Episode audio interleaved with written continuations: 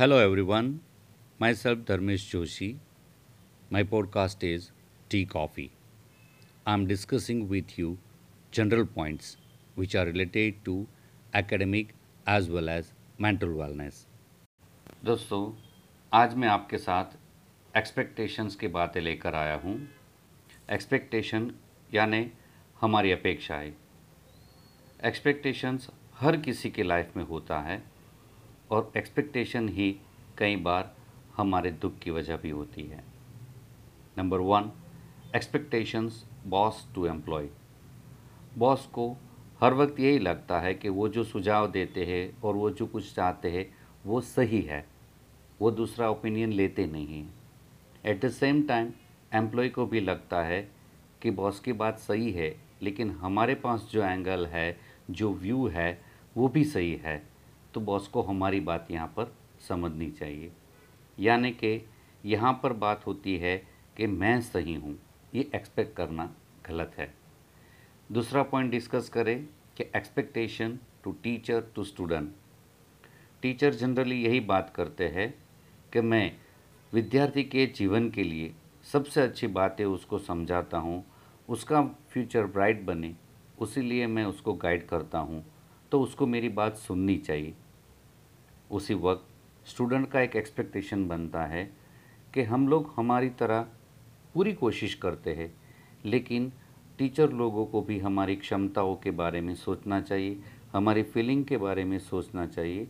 उन लोगों को हमसे ज़्यादा एक्सपेक्ट नहीं करना चाहिए।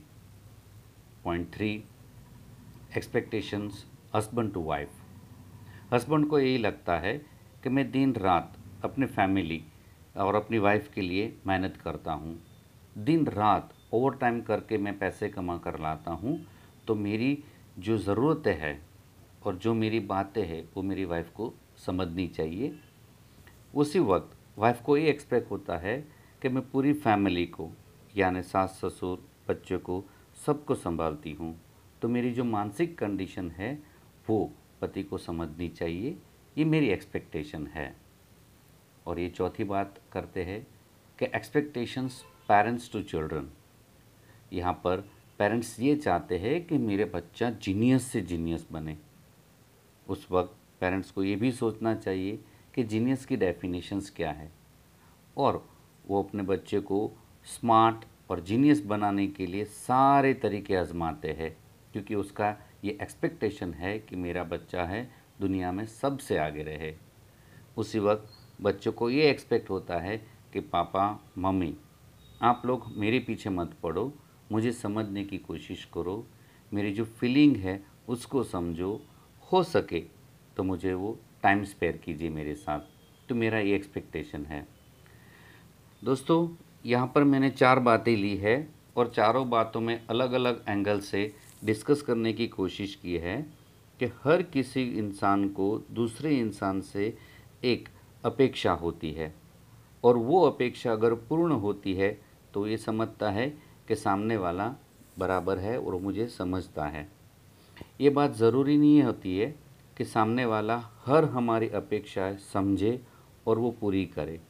लेकिन इसका सॉल्यूशन एक ही है यहाँ पर कि हम लोग जितना हो सके उतनी अपेक्षा दूसरे लोगों से कम करें और जितना हो सके उतना प्यार दूसरे लोगों को दे सके।